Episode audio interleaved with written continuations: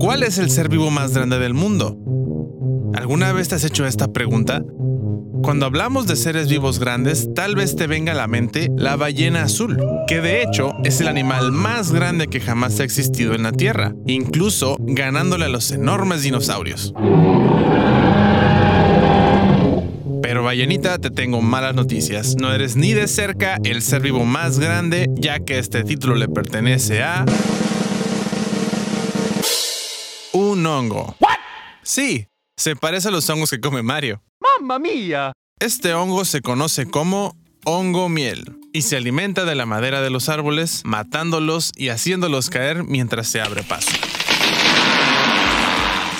Todo comenzó cuando en el año 1998 descubrieron que este hongo era la causa por la que los árboles se caían en un parque nacional en Oregon, Estados Unidos. Para el año 2010 ya se daba a conocer que el tamaño del hongo era tal que se extendía hasta un área de 8.9 kilómetros cuadrados aproximadamente, a lo largo de las montañas azules de Oregon.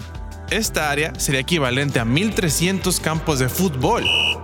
Además, se dijo que este hongo tendría por lo menos 2.400 años de antigüedad.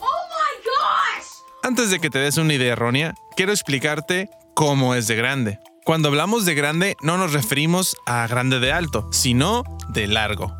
Ok, supongamos que estamos en las montañas azules de Oregon. De pronto, en el piso ves un montón de brotes de hongos, a los que se les llama cuerpos fructíferos. A un lado hay otros cuerpos fructíferos. Mucho más lejos te encuentras con otros cuerpos fructíferos. Y todos son de la misma especie. Lo que ocurre es que todos los cuerpos fructíferos pertenecen a un solo organismo, solo que están conectados unos con otros a través de una gran red por debajo de la Tierra. Y sus células genéticamente idénticas se encuentran en comunicación y persiguen un solo propósito. Tratar de conquistar al mundo. No, no, no, no, eso no.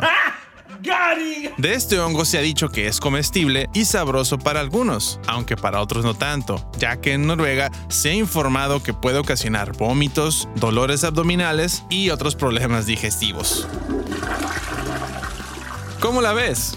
¿Ya conocías estos datos?